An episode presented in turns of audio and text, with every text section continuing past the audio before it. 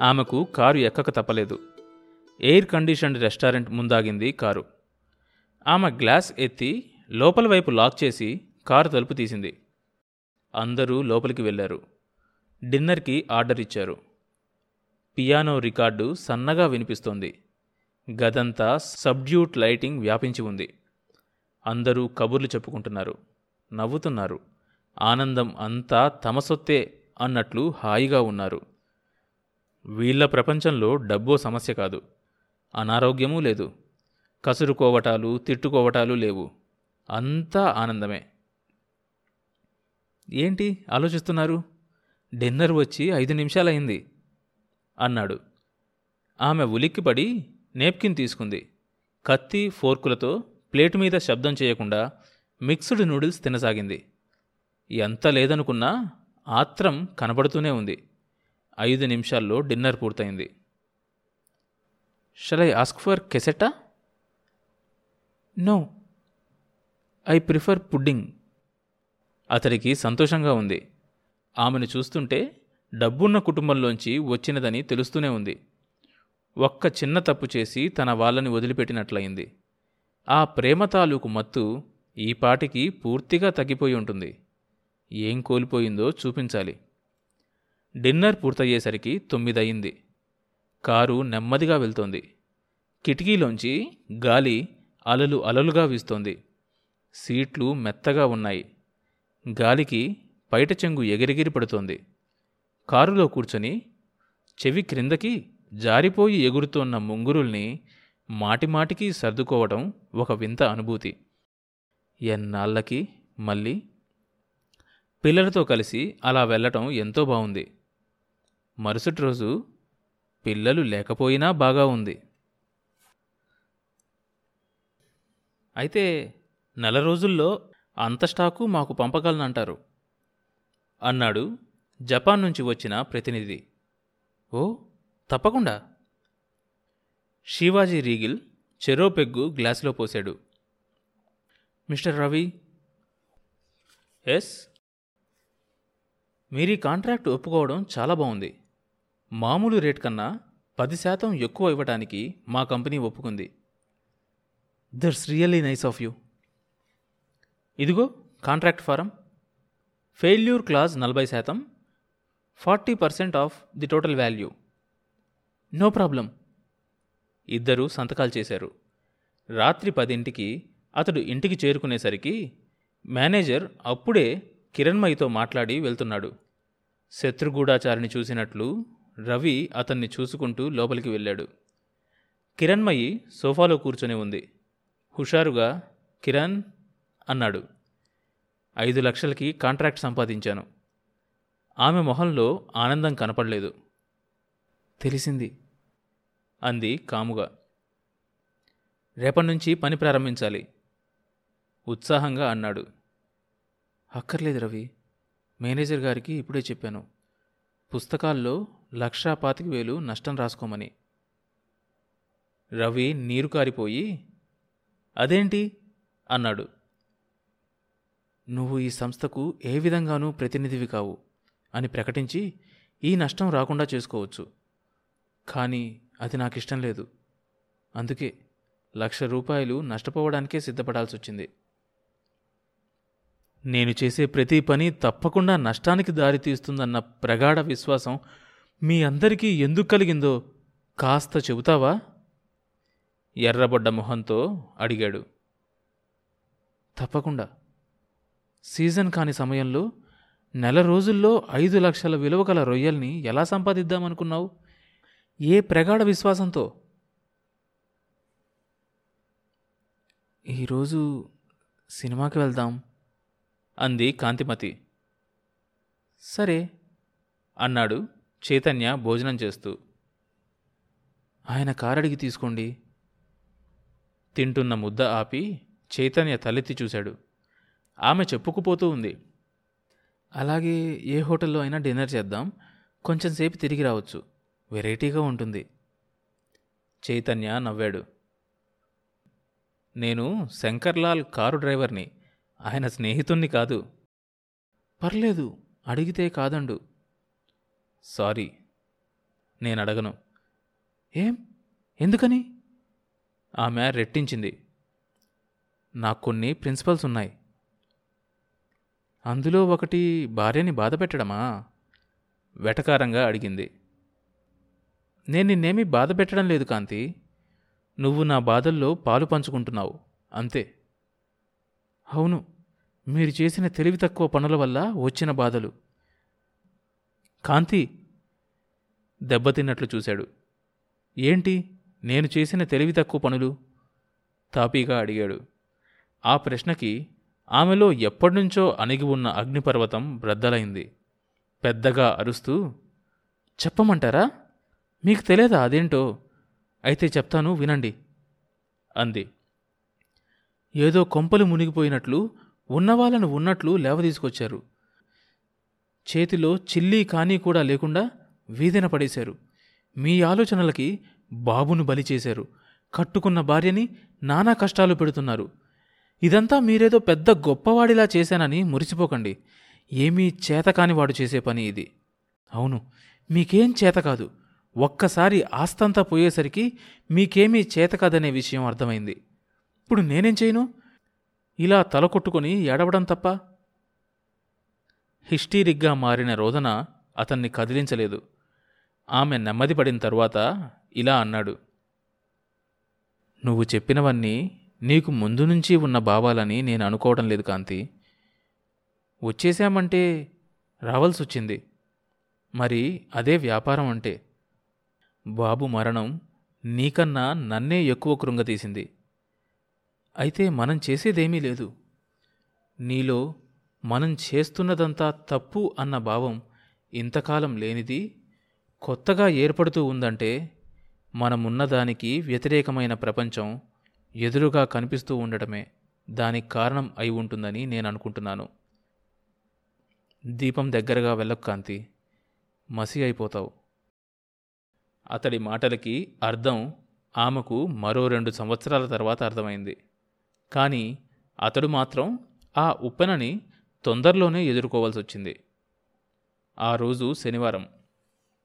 Chamber of commerce నుంచి ఇంటికి car నడుపుతున్నాడు చైతన్య. వెనక సీట్లో చంపాలాల్ మరో వర్తకుడు ఎవరో కూర్చొని మాట్లాడుకుంటూ ఉన్నారు.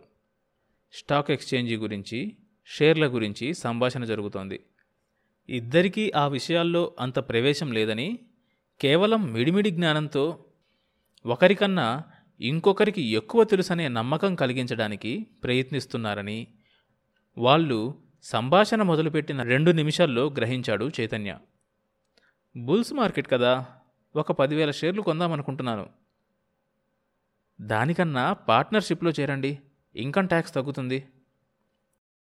అతడికి వాళ్ళ మాటలు వింటుంటే నవ్వొస్తుంది. ఈ డీవాల్యూషన్తో బోస్టన్ కంపెనీ షేర్లన్నీ పడిపోతాయి. అంటున్నాడు ఆ వర్తకుడు. చైతన్య సాధారణంగా ఎక్కువ మాట్లాడ్డు. కానీ ఆ బలహీనమైన క్షణం అతడితో మాట్లాడించింది. అప్పటి వరకు వింటున్నవాడు ఇక ఆగలేకపోయాడు.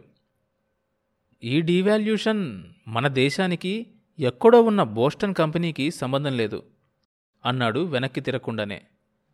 కారులో ఒక్కసారిగా గాఢమైన నిశ్శబ్దం పేరుకుపోయింది. ఆ వర్తకుడి మొహంలో రక్తం చుక్కలేదు. చాలాసేపు మౌనంగా కూర్చొని తన ఇంటి దగ్గర దిగిపోయాడు. ఇంటికొచ్చాక కారు దిగి తలుపు బలంగా వేస్తూ చంపాలన్నాడు. కారుకు ముందు సీటు వెనక సీటు పెట్టిందెందుకో తెలుసా?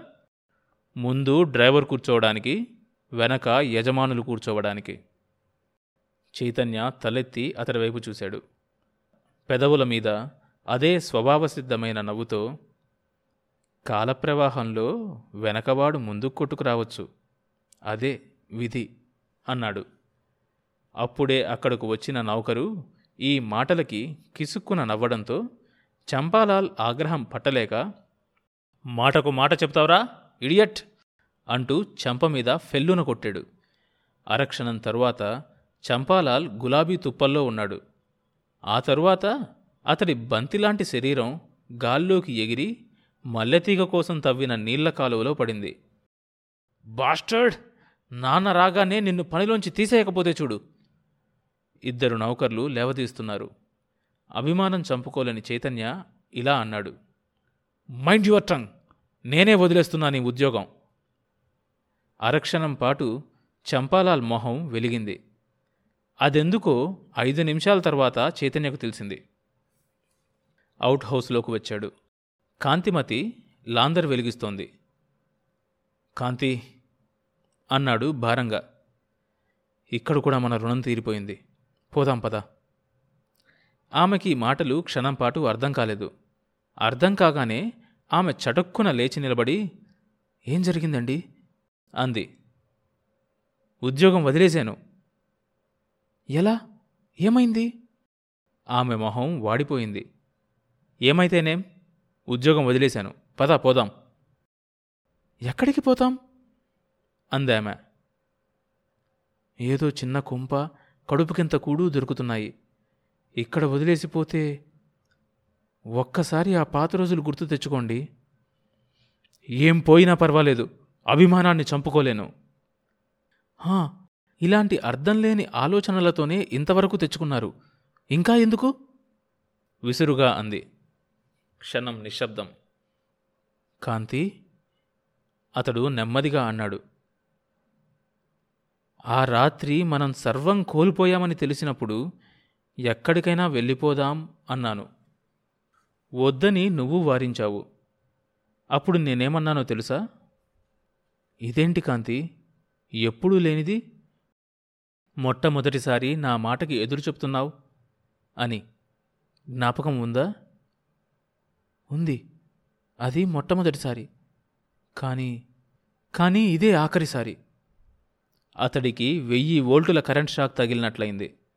మొదట ఈ మాట ఆమె ఏ భావంతో అన్నదో అతనికి అర్థం కాలేదు.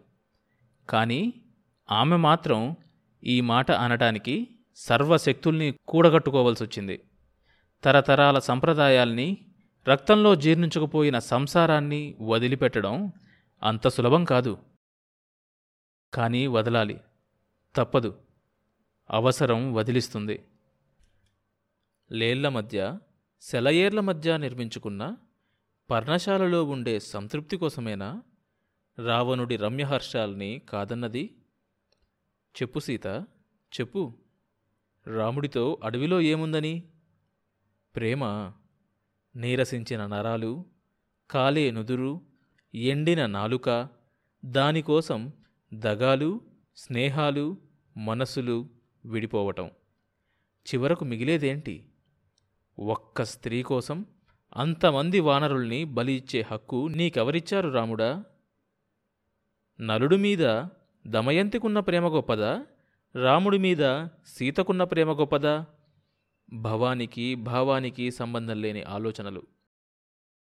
చంపాలాల్ ఆశ చూపిన స్వర్గానికి చైతన్యతో ఉంటున్న నరకానికి మధ్య త్రిశంకుడిలా ఊగుతున్న ఆ స్త్రీ స్వర్గం అనుకుంటూ అటుజారింది. ప్రతి మనిషికి జీవితంలో కొన్ని బలహీనమైన క్షణాలుంటాయి. చైతన్య ఇన్సూరెన్స్ కాగితం గురించి మరిచిపోయిన క్షణం. కౌసల్య రైలు దిగాలని నిర్ణయించుకున్న క్షణం. అయితే వాటి ప్రభావం మనిషి అదృష్ట దురదృష్టాలను బట్టి ఉంటుంది. ఎవరూ రెండో దాని గురించి ఆలోచించరు. ఆ తొందరలోనే ఆమె ఒక నిర్ణయానికి వచ్చి భర్తతో ఇదే ఆఖరిసారి అనగలిగింది. అతనికి అర్థం కాలేదు. అంటే? అన్నాడు. ఈ లోపున తలుపు దగ్గర చప్పుడయింది. తల తిప్పి చూశాడు. అక్కడ చంపాలాల్ నిలబడి ఉన్నాడు. చైతన్యని చూసి పరిహాసంగా నవ్వాడు. తన భార్య వంక చూశాడు చైతన్య. తల పక్కకి తిప్పుకొని నిలబడి ఉంది ఆమె. మళ్ళీ చంపాలాల్ వైపు చూశాడు. అతను నవ్వుతూనే ఉన్నాడు. ఆమెకి కని అవసరం లేదు అన్నట్లుగా ఉంది ఆ నవ్వు. మొరాలిటీ కన్నా రియాలిటీ గొప్పది కావచ్చు. అయితే ఏది రియాలిటీ అన్నదే సమస్య. నైతిక విలువల్ని వాస్తవికత జయిస్తుంది అని చైతన్యకి అర్థమైంది. అతడికి ఏది వాస్తవికతో స్ఫురణకు వచ్చింది? నాతి చెరామి. ఎటువంటి పరిస్థితుల్లో ఇద్దరు దంపతులు భవంతుల్లోనైతేనేమి మురికి కూపాల్లో అయితేనేమి ఏదో ఒక నరకంలో ఒకరికి ఒకరు తోడుగా కాలం వెల్లదీస్తున్నారన్న మాటే కాని మనస వాచ ఎందరు పరస్పరం ప్రేమించుకుంటూ కాపురాలు చేస్తున్నారు? ప్రియమైన పాఠకుల్లారా కాపురం పరస్పర అవసరాలు తీర్చుకోవడానికే కాదు అన్నట్లయితే ఈ భావాలన్నీ చాదస్తపు సిద్ధాంతాలుగా కనపడవచ్చు. మరో కోణం నుంచి పరిశీలించినట్లయితే అనుబంధం పెరగవలసింది అవసరార్థం కాదు అన్నది కూడా కనిపిస్తుందేమో. విధిచేత పేకముక్కల్లో ఒక్కొక్కటే రాలిపోతోంది. అతను మిగిలాడు. నెమ్మదిగా తాపీగా ఆ భవంతి కాంపౌండులోంచి బయటికి వచ్చాడు. దారికి ఇరువైపులా ఉన్న మొక్కలు వీడ్కోలు చెబుతున్నాయి. రోడ్డు కవతల చెత్తకుండీ దగ్గర కుక్క అతన్ని విచిత్రంగా చూస్తోంది. సృష్టి మౌనంగా స్తబ్దంగా ఉంది. అతడు రోడ్డు మధ్యగా నిలబడి చేతులు రెండు గాల్లో చాచి తల పైకెత్తి ఆకాశం కేసి చూస్తూ బిగ్గరగా ఇప్పుడు నేను అన్ని బంధాలు తెంచుకున్న సర్వ స్వతంత్రుణ్ణి అని అరిచాడు.